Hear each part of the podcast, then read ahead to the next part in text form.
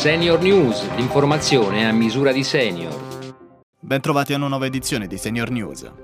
A dispetto del trend generale di miglioramento della curva epidemica, la circolazione Covid nel nostro paese è ancora elevata in alcune regioni del centro-sud si intravedono primi preoccupanti segnali di un'inversione di tendenza, con i contagi nuovamente in lieve crescita, come nel caso dell'Umbria. È ancora presto per abbassare l'attenzione sul Covid, avvertono gli esperti. Da tenere sotto controllo è la frenata nel calo dei nuovi casi, mentre l'occupazione delle terapie intensive al momento si mantiene stabile. La broncopneumopatia cronico-ostruttiva è una condizione che si ripercuote pesantemente su tutti gli aspetti del vivere quotidiano. Il miglioramento della qualità della vita è uno degli obiettivi della gestione terapeutica della malattia. Sentiamo Antonio Sanna, direttore di pneumologia all'ospedale di Empoli.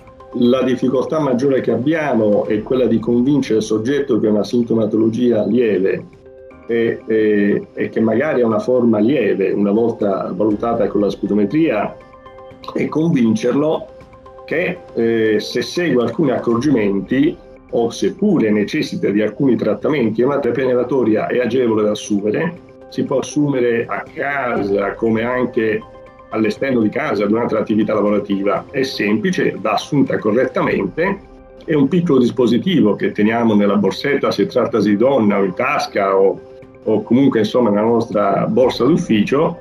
E eh, soprattutto il farmaco agisce esattamente dove serve.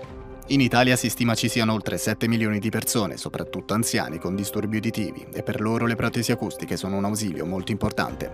Ma il DPCM sui nuovi LEA inserisce i dispositivi acustici nell'elenco di quelli in serie e ne prevede l'acquisto tramite gare pubbliche al massimo ribasso. Tutto questo può compromettere la salute dei pazienti e il lavoro di tutto il comparto, dagli audioprotesisti ai produttori. Ce ne parla Francesco Camuffo, amministratore delegato di Sonova Italia. La complicazione di un sistema gara porterebbe ad avere da un lato eh, la, la, la, il paziente, l'utente eh, a dover vagare dal, da, da, via via dall'audioprotesista che vince la gara piuttosto che avere invece il proprio eh, dire, professionista che lo accompagna nel suo percorso di riabilitazione uditiva, di follow up eccetera. E per noi produttori casomai di dover fornire eh, prodotti ad audioprotesisti che magari sono abituati eh, eh come dire, a, a, ad adattare prodotti di altri.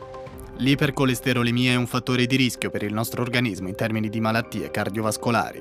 Il colesterolo LDL, il cosiddetto colesterolo cattivo, in eccesso può aumentare il rischio di infarto e ictus. Ma quanto davvero conosciamo il colesterolo? Un aiuto arriva dal web, sul sito www.abcolesterolo.it infatti si trovano tutte le informazioni relative all'ipercolesterolemia e ai rischi cardiovascolari connessi.